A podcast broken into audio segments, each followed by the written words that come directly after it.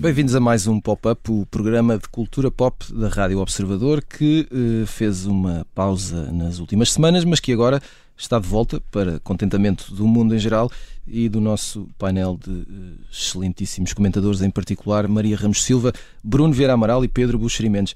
Esta semana vamos falar do lado mediático de um caso judicial que envolve um ex-primeiro-ministro. Mas, como isso só vai acontecer na segunda parte, avançamos para uma das séries mais populares dos últimos meses, na Boa Dica. Chegou à Netflix eh, no final do ano passado e nos meses seguintes transformou-se na série mais popular da plataforma de streaming, que é também produtora e é também a primeira assinada por Shonda Rhimes para este suporte. Falamos de Bridgerton, que até ver só tem uma temporada, mas já assegurou renovação para mais umas quantas. Maria Ramos Silva, vamos uh, começar por ti. Uh, ficas uh, aqui hoje na qualidade de especialista em Bridgerton, okay. que dito assim até parece um jogo de cartas, é mas não é. E um, pergunto-te duas coisas. Vamos aproveitar Vamos já que lá. estamos aqui, Vamos que lá. é, na tua opinião, porquê o sucesso desta série? E segundo, porque é que voltamos a falar dela uh, depois da estreia, não é? Que já aconteceu há uns meses, mas a coisa continua a dar que falar e porque é que neste preciso momento estamos aqui a falar uh, desta série? Pois, olha, porque entretanto a internet veio abaixo, não é? Como se costuma dizer, é o costume, é o costume acontece de vez em quando. Uh, Bridgerton surgiu com mais uma série de época, ou aquilo que à partida seria mais uma série de época com, com um par romântico e com, com uma trama interessante à volta. Uh, mas de facto é ancorada ali em duas personagens que uh, se tornaram muito fortes, com um sex appeal enormíssimo, a avaliar pela reação dos fãs, uhum. de tal forma que quando foi anunciada a, segunda temporada mas se anunciou também que o, esse protagonista sairia de cena e, portanto, não transitaria para, para os episódios que seguem. Ou seja, o, um dos principais agentes desse sex appeal que, desse sex appeal, é verdade, falas, não é? De, de toda essa euforia uh, mediática eh, que entretanto fez o seu caminho e entretanto uhum. já, já a Time deu num lugar destacadíssimo e já o apontam ao, ao próximo James Bond, enfim, tudo o que possas imaginar. A verdade é que os fãs ainda choram, ainda estão a fazer o seu processo de luto com essa partida Uh, agora, eu acredito que, que, de facto haja aqui um, um, interesse renovado, porque passadas estas ondas de choque, a verdade é que uh, a Shonda Rhimes, a produtora e guionista aqui também neste caso, parte de, uma, de um conjunto de livros, portanto, uma, a obra da Julie Quinn, há aqui uma série de romances que contam de facto a história desta família centrada. Portanto, esta é uma adaptação. É uma adaptação, exatamente. Uhum. Centrada uh, uh, numa série que nos leva a 1820, ao Reino Unido, e, portanto, uh, dessa vida na alta sociedade, com todas as suas, enfim, todo, todo esse sumo que possam imaginar, uh, dividida por uma série de irmãos. Portanto, eles são oito irmãos, não é? Basta pensar o que, que, cada uma destas sagas pode dar. a Shonda Rhimes, entretanto, já anunciou que, obviamente, depois deste par de arranque que foi tão, tão mediático, seguir-se-ão outros que certamente irão rivalizar com, uh, uh, com esse destaque. E depois com o condimento extra que trouxe também num timing que acaba por ser muito oportuno, se quiseres, que é o do uh, cruzamento de raças, não é? Uhum. Há aqui de facto uma, um, um, encontro, uma, uma ideia de miscigenação nesta sociedade, nesta alta sociedade, um, que é um tema que se torna particularmente interessante numa altura em que se fala tanto da questão racial. E que certamente uh, não acontece por acaso. E é? que certamente não, não acontece por acaso. A Shonda Rhimes já deixou antever que uh, nesta segunda leva de episódios que ainda não há data de estreia, mas espera-se que possa chegar de facto de novo no, na altura do Natal, assim, de forma de presente.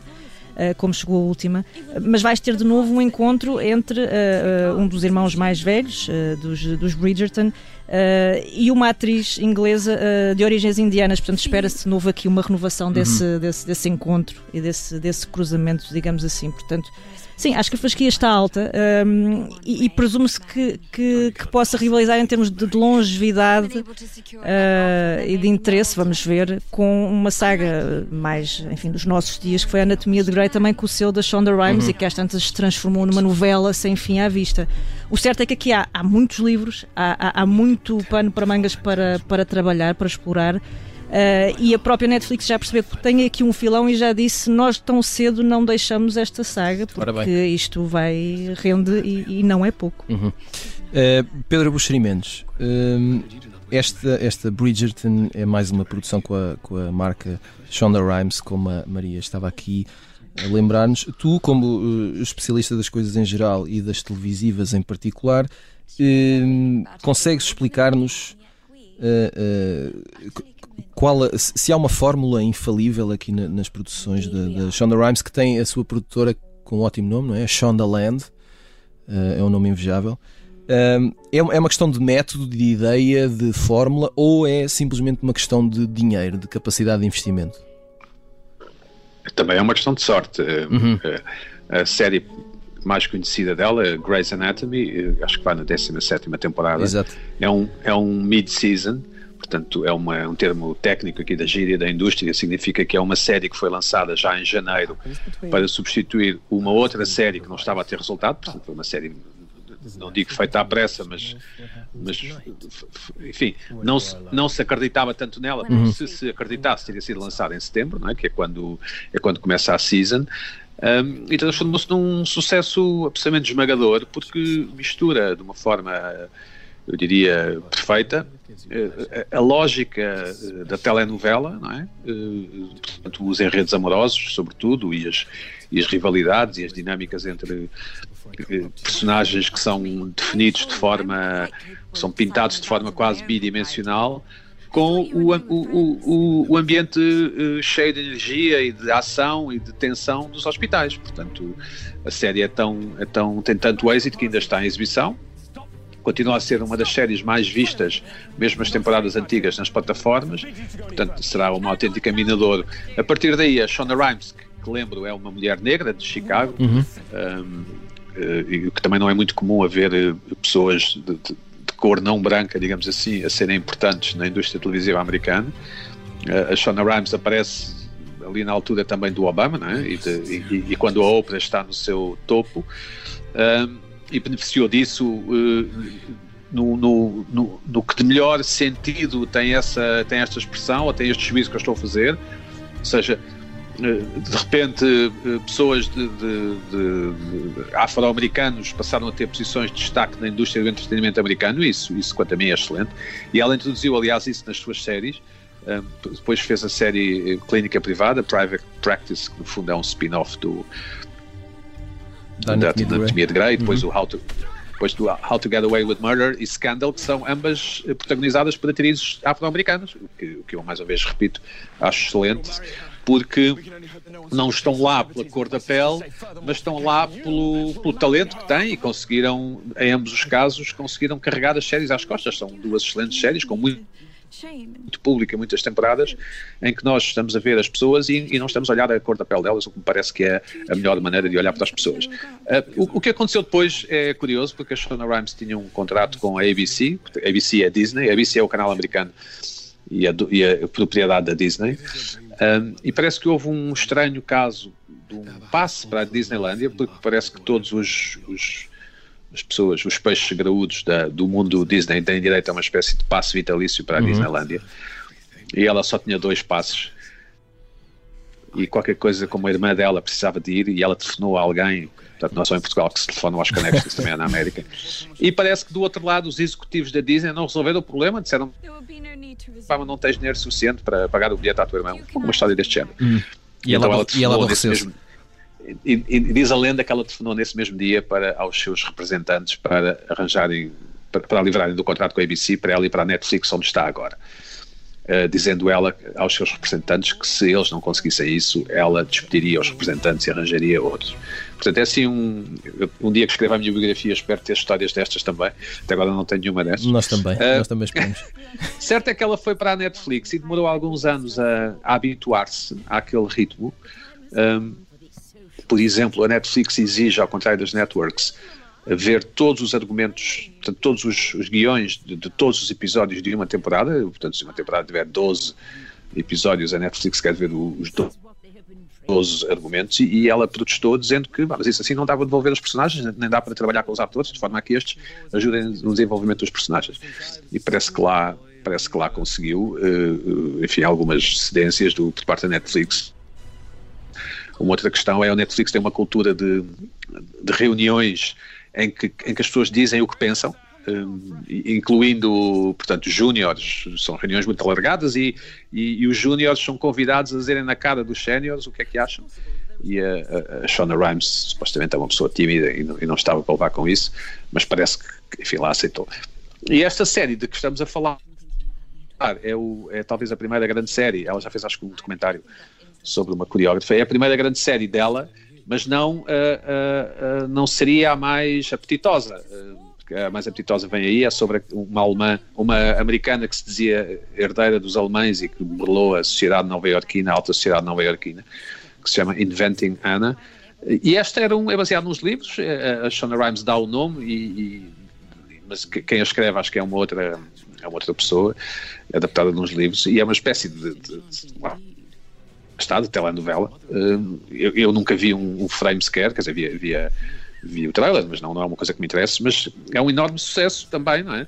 E significa que ela lê muito bem, quanto a mim, o, o, o peso certo entre, entre o que deve ser uh, uh, o que devem ser as concessões à, à, à dramaturgia para que as pessoas esperam, no fundo as pessoas querem love stories, não é? sobretudo o público feminino, e a contemporaneidade do meio onde está. Eh, portanto, estamos em 2020, 2021, e ela faz séries uh, com esse tipo de enquadramento, e não séries do passado, ou seja, isto é, é uma série de época, mas feita com a linguagem televisiva de 2021. Eh, e é isto. Acho que falei muito, mas acho que é mais ou menos Não, isto. falaste, falaste bem, Pedro. Falaste bem. Uh, Bruno Vera Amaral, só para terminar e antes do intervalo, Uh, estamos aqui a falar da Anatomia de Grey, provavelmente a mais popular das produções de Shonda Rhimes, que vai precisamente na 17 temporada. À primeira vista diria que não és fã, mas nunca se sabe. Ainda assim, gostos à parte uh, e resumidamente, o que é que nós, humanidade no geral, gostamos de ver em séries como esta, à qual um grupo de séries ao qual Bridgerton também vai buscar inspiração. O que, é que, o que é que a tua teoria sobre a humanidade diz? Eh, eu agradeço a consideração e me pedires para responder em, em nome da humanidade uhum. sobre uma série de que vi alguns episódios para aí há, há, uns 15 anos, pelo menos há mais de 10. Não mudou muito, estás descansado. Um, acho que procuramos nestas séries, o Pedro falou da, das telenovelas e, e, há de facto aqui um lado telenovelesco em, em muitas destas séries Uh, e a Anatomia de Grey penso que tem esses ingredientes. Para mim tinham um interesse Uh, que, era, que, era, ver o Patrick Dempsey, que, que eu me lembrava daqueles filmes do Namorado Aluga-se e outros sim, sim. parecidos, transformado bem. assim num, num cisne, não é? que era um. Uh, can't, buy, can't, buy, can't Buy Me Love era o título original. Dedo, o galã. E isso, teve, isso deu-me esperanças também, não é? De, de, de um dia me tornar um, um galã uh, apesar uh, de, um cadra, de um cadastro uh, pouco recomendável. procuramos nessas séries, procuramos na ficção, não é? São sentimentos humanos condensados, é uma fuga à nossa realidade imediata, a identificação como o Pedro também mencionou, as, as, personagens mais ou menos bidimensionais que permitem uma, uma identificação ou aversão dos espectadores com elas, que nos permitem exercitar os nossos músculos morais sem, sem correr muitos riscos, porque se trata de pessoas inventadas. Uh, e, e, isto ainda que as pessoas se envolvam muito uh, emocionalmente com, com, com, a ficção hoje, e, e, não só hoje, hoje as pessoas reagem quando há uma personagem que, por exemplo, é, é sofre um destino uh, menos uh, favorável ou, ou, é eliminada mesmo, não é? mas sempre houve estas reações e relações muito emocionais com, com as personagens, eu lembro-me, não é um exemplo da, da, da, literatura, mas é um exemplo de, real de uma senhora nos anos 30, creio que na Alemanha, nos tempos áureos da rádio, se suicidou por não ver correspondido à sua paixão, a sua paixão por um, um galã, eu não sei se era um cantor, se era um ator daquelas uh, radionovelas é? da, dos tempos áureos da rádio Uh, mas nós queríamos este tipo de, de, de relação e, e, que se mantém hoje, não é? Eu, eu não, eu, eu, estou a pôr-me fora da humanidade que, que, se relaciona com os personagens com esta, com esta intensidade. Uh, mas os motivos do, do, sucesso, as razões do sucesso e da ligação das pessoas com, com, com este tipo de, de, de, ficção é o mesmo com, com a ficção de todos os tempos, não é? Essa identificação e queremos acompanhar sair da nossa vida e acompanhar outras, uh, outras vidas. Não? É? E, e, bem, em relação à própria dinâmica televisiva, creio que o Pedro uh, acertou no, na, no caso da Anatomia de Grey, misturar esse, esse lado uh, sentimental, amoroso, com um lado dinâmico do próprio ambiente em que a história se desenrola. Muito bem, antes do final da primeira parte, eh, vamos pelo menos tentar avançar para as sugestões da semana, a ver o que é que conseguimos fazer esta semana no post-it.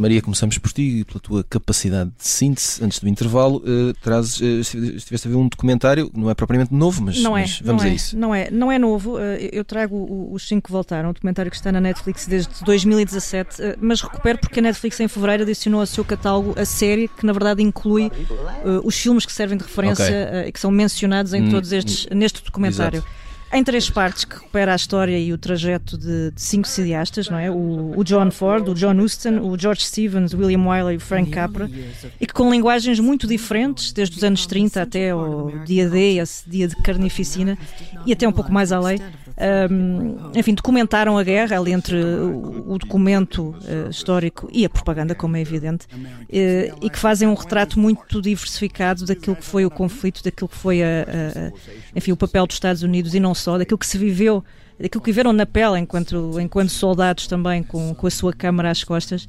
Um, e acho que é um momento poderosíssimo para rever em, em qualquer altura, uh, com esta desculpa extra de poderem rever estes, estes, estes títulos que, que eles nos deram para, para a posteridade. Ainda... Maria, deixa-me só dizer sim, que sim. Este, esse, esse, documentário é inspirado num livro, sim, parte de um livro é que está publicado em, em, Portugal. É verdade. Agora não me recordo do título, mas está pelas edições 70, se não, se não estou em erro. E vale a pena, porque aquilo de facto é, é, incrível, com os, com os, comentários depois também do, do Paul Greengrass, do Coppola, do, do, Spielberg, por aí fora. Ainda ao nível da capacidade de síntese, Pedro, temos tempo para ti. Uh, trazes um livro rapidamente, fala-nos sobre ele. Sim, uma, o livro que saiu há, há, há, duas semanas, acho eu, do Longa Conversa com Vasco Polito Valente, do jornalista João Céu e Silva, uh, não só para saudar um livro com, com Polito Valente em discurso direto, pelo menos para as pessoas que, que, que, gostam dele, que é o meu caso, e que sinto afinidades uh, políticas, se quiseres, e até intelectuais, com, com, mas também para saudar o facto de ser um livro um tipo de livro que eu, que eu gostaria de ver mais em Portugal, em que há testemunhos fixados em livro de figuras importantes da, da sociedade, neste caso o Político Valente, conhecido cronista e historiador, uh, e, e, que nós podemos visitar acontecimentos e, e através do discurso deles e, e, da sua perspectiva, e eu acho que seria bom termos mais este tipo de memórias, ou se não são memórias, são pelo menos entrevistas que ficam como uma espécie de memória de um tempo, que é o nosso, e que, e que às vezes, ou quase sempre, se torna interessante visitar com, com perspectivas mais eh, aprofundadas e, e enfim, com, com, outro tipo de conhecimento. Fechamos então a primeira parte do pop-up com este desejo do Pedro Buxerimentos. Voltamos depois do intervalo. Até já. Segunda parte do pop-up, bem-vindos de volta. Antes de avançarmos para o tema eh, desta segunda parte, voltamos um bocadinho atrás. Uh, temos a sugestão desta semana do Bruno Vera Amaral, que uh, tem por título A Cadela. É isto, Bruno, explica-nos melhor. E se eu tiver mudado de sugestão, pode ser? Podes até não, dar. brincar, do... não, não. Não, não, por acaso tinha, tinha uma outra ideia, uh, mas fica para, para a próxima semana. Vamos manter o suspense. É isso, é isso. Esta semana quero falar mesmo do, desse livro que mencionaste, A Cadela. Está editado em Portugal pela, pela Dom Quixote uh, e é de uma escritora colombiana, Pilar Quintana. E é a história de uma mulher uh, negra que vive com o marido na, na selva colombiana junto ao Pacífico e que não, não tem filhos, não pode, não pode ter filhos e, e, claro que esse, esse facto perturba um pouco a relação dela com, com o marido. O ambiente uh, físico, geográfico também é hostil, e então ela, a certa altura, adota uma, uma cadelinha, e essa relação que ela vai desenvolvendo com, com o animal funciona quase como uma compensação para, bem, para, para, todos os problemas, para, para, a solidão que ela sente, também para as, as profundas carências emocionais que, que ela tem. Mas tam, também não funciona, não funciona apenas assim, não é?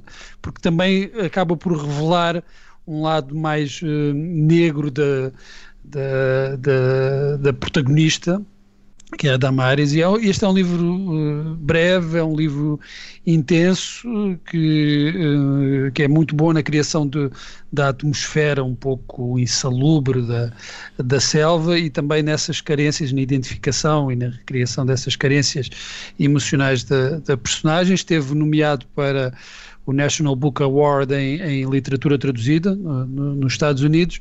É, é, um livro que eu recomendo. Uh, não diria vivamente, mas, mas recomendo. É uma boa leitura. Muito bem, uh, recomendações do Bruno Vera Amaral, nem todos os programas têm disto. Um, seguindo em frente, já falámos uh, neste pop-up de séries e paixões arrebatadoras, vamos agora falar de outras relações quentes que acontecem na televisão, mesmo que pouco previsíveis. Esta semana há política no Pop de Arroz.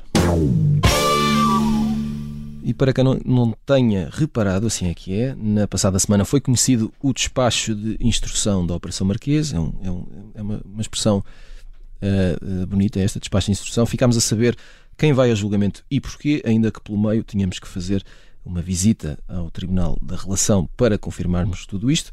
Operação Marquês, também para os mais distraídos, que tem como principal figura o ex-primeiro-ministro José Sócrates e as diferentes acusações que lhe têm sido feitas. Eh, o nosso ângulo de abordagem vai ser um bocadinho diferente do legal ou judicial. Bruno Vera Amaral, começamos por ti. Ehm, não sei se viste, ou se picaste, ou se viste na íntegra a leitura deste despacho de instrução em direto, provavelmente o pior conteúdo televisivo de sempre, que acabou transformado numa espécie de momento pop. Ehm, o que te queria perguntar é, um momento como este, o, o que é que faz pela uh, compreensão uh, ou assimilação popular da justiça? Se é um, se é, é um ponto a favor ou, ou, ou pelo contrário? O que é que te parece? Eu vou tentar não responder objetivamente. Claro, tua, ainda bem. Como se fosse questão. uma daquelas audiências, de, é? audições, claro, audições. uma pergunta e tu... uma entrevista.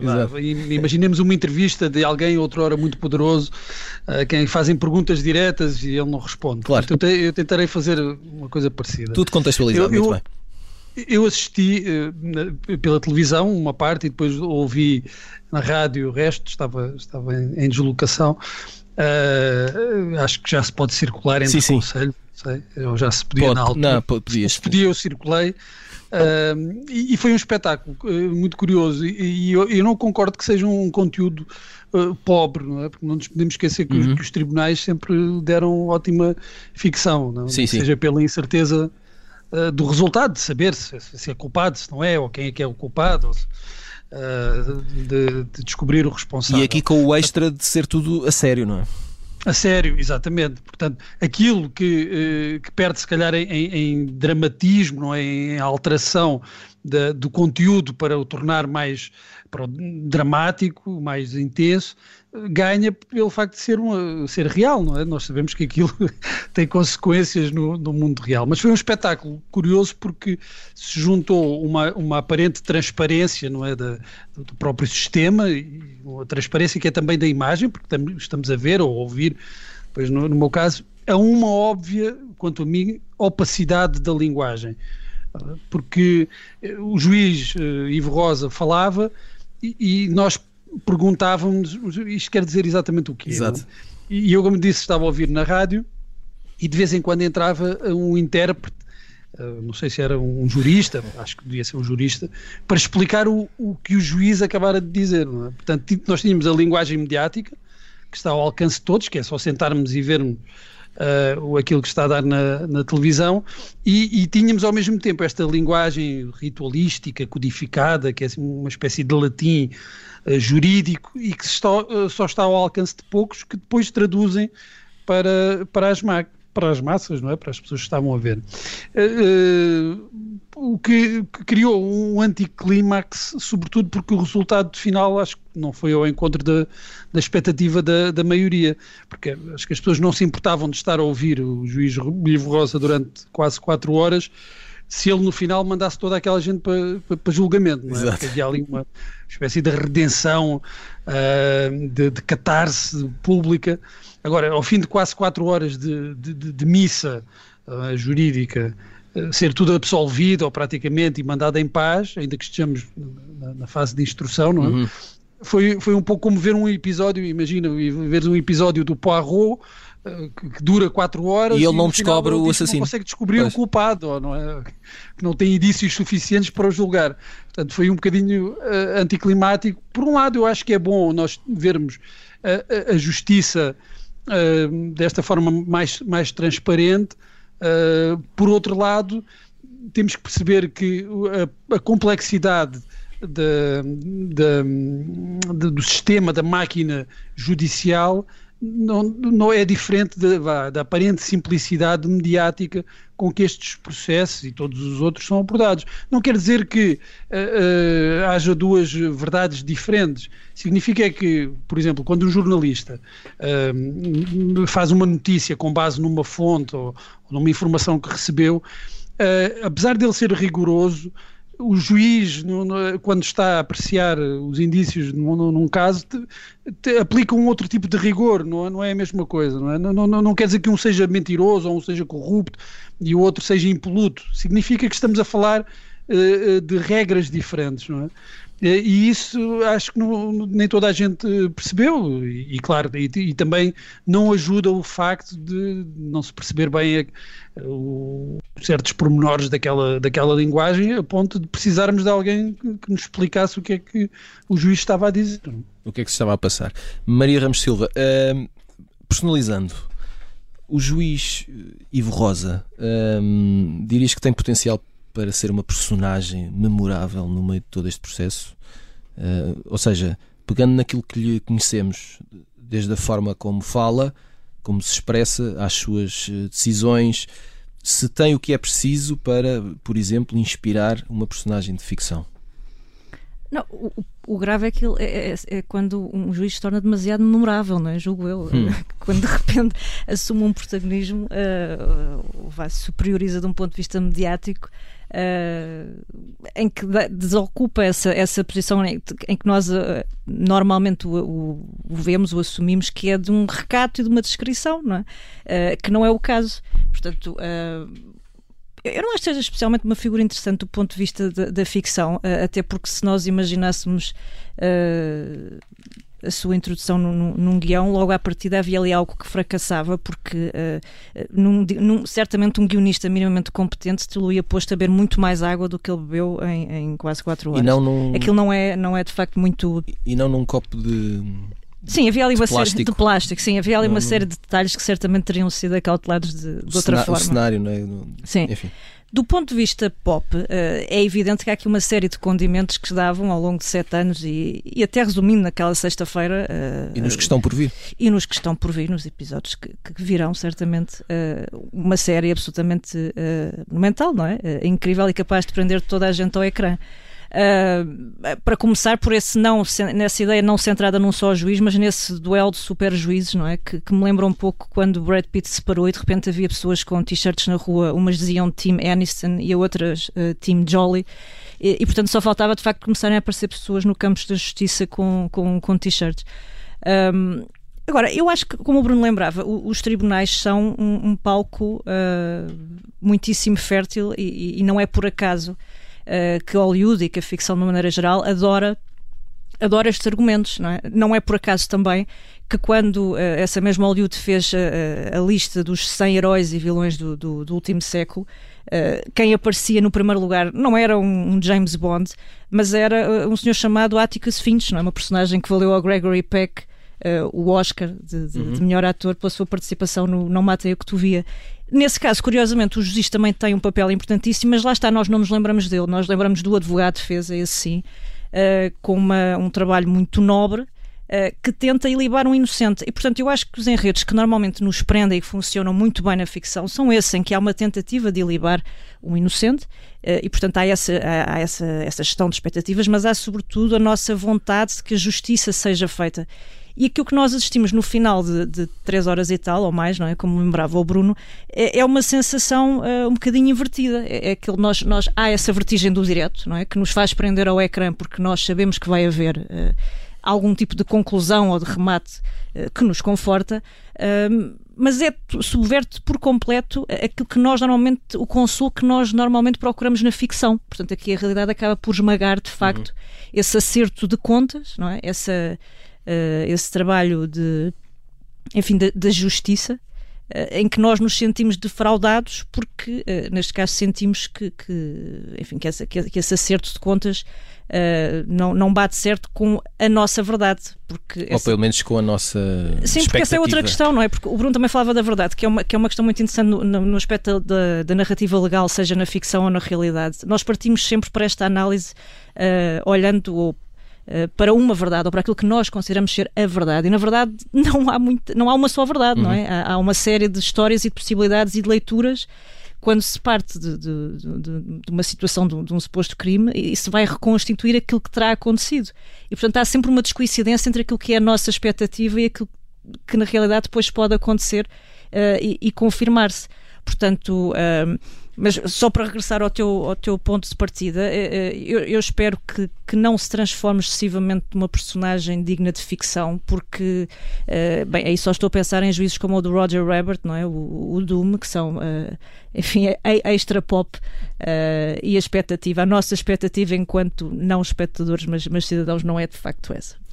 Muito bem, Pedro uh, Buxerimentos, entre sexta-feira e o fim de semana, pouco quisemos saber sobre a Covid-19 uh, o que foi um acontecimento raro no último ano.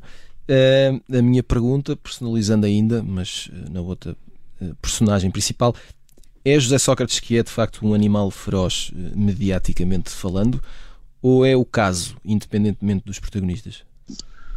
Eu até, até acho que é o jornalismo, não é? O uhum. jornalismo em Portugal pouco mais faz do que uh, vigiar o concorrente, não é? Uh, portanto, se, se, eu sou do, do, do, jornal X e o jornal Y e W estão a cobrir o, intensamente o, o, caso do José Sócrates, então eu também vou cobrir e hoje cubro menos o, o Covid. Não estou com isto a dizer que, que isto seja errado. Uh, estou a dizer que temos um país pequeno e, e em que a, ten, a, tentação de fazer o que os outros fazem, de tomar a parte pelo todo é gigantesca.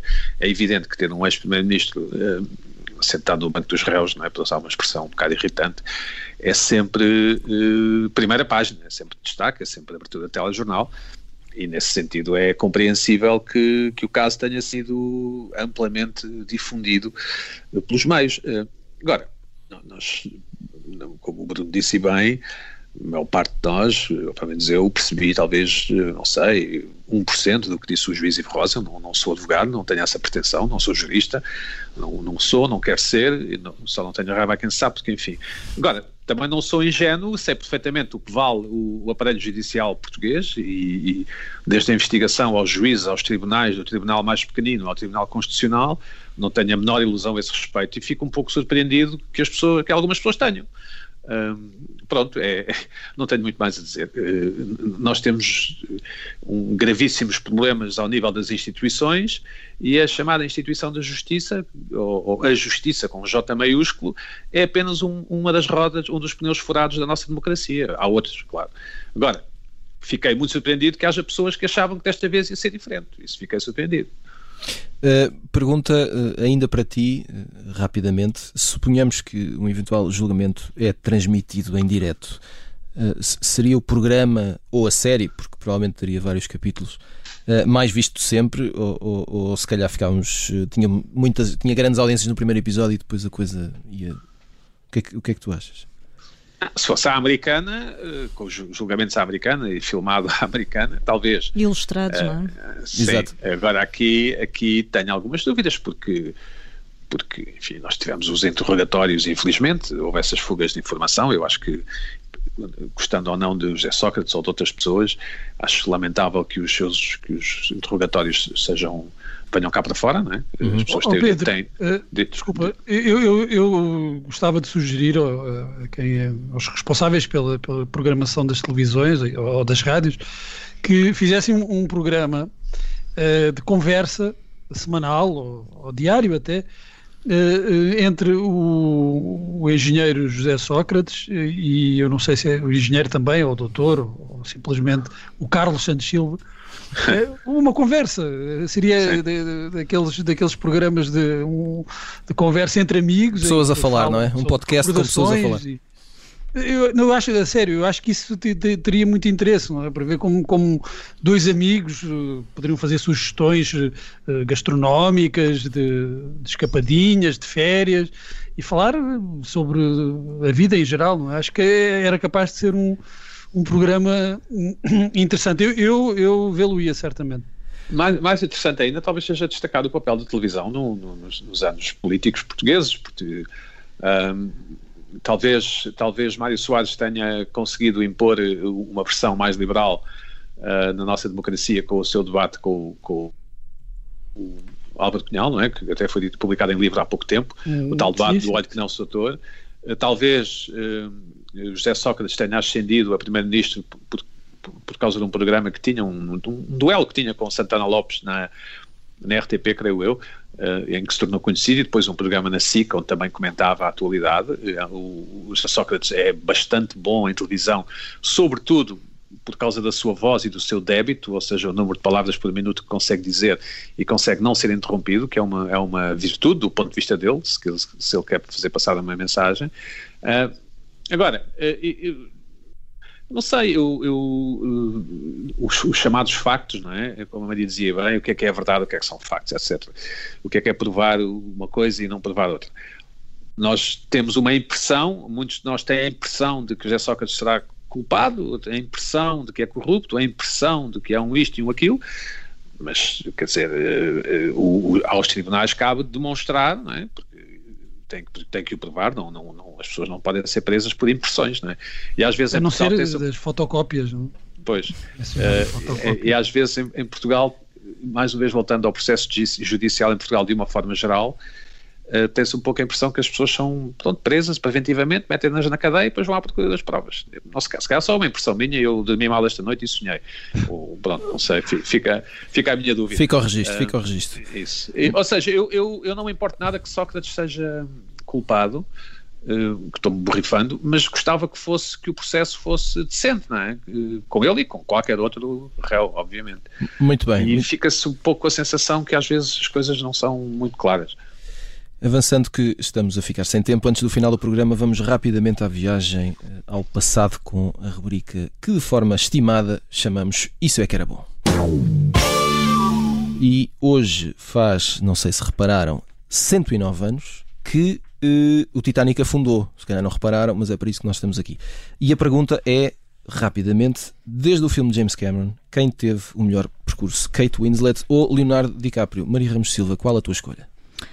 Eu voto no, no DiCaprio. Eu acho que o DiCaprio teve uh, a sorte, a sorte, eu chamo-lhe sorte, mas provavelmente não é sorte, é talento também, uh, de estar no sítio certo, na altura certa e, sobretudo, ter contado com pelo menos dois ótimos padrinhos, não é? Um deles o Scorsese e outro o Tarantino. Depois um, e ele acaba por, por figurar numa série de filmes que são belíssimos filmes.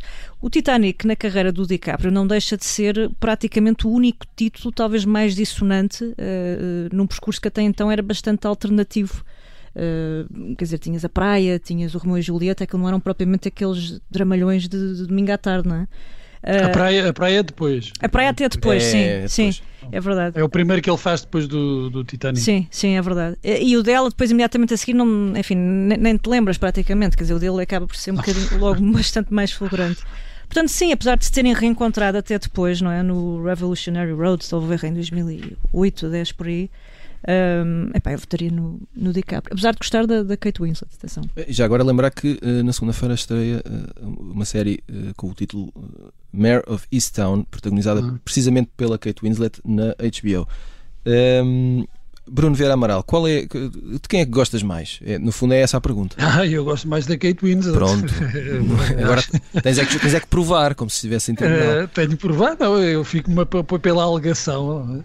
Alegadamente gosto mais da, da, da Kate Winslet. Uh, não, acho que o, o, o, DiCaprio é o dono disto tudo, quer dizer, uhum. não, há, não, não, há, não há hipótese, portanto, em termos de escolhas de, de, de, de que ele fez, de, carreira, a, a Maria referia-se aos padrinhos, mas eu acho que, que, ele é que foi à procura deles. Sim, eh, para, exato. Não, é, é necessariamente para, para, Sim. Sim. para conseguir, uh, do, por um lado, financiamento para os filmes deles, não é?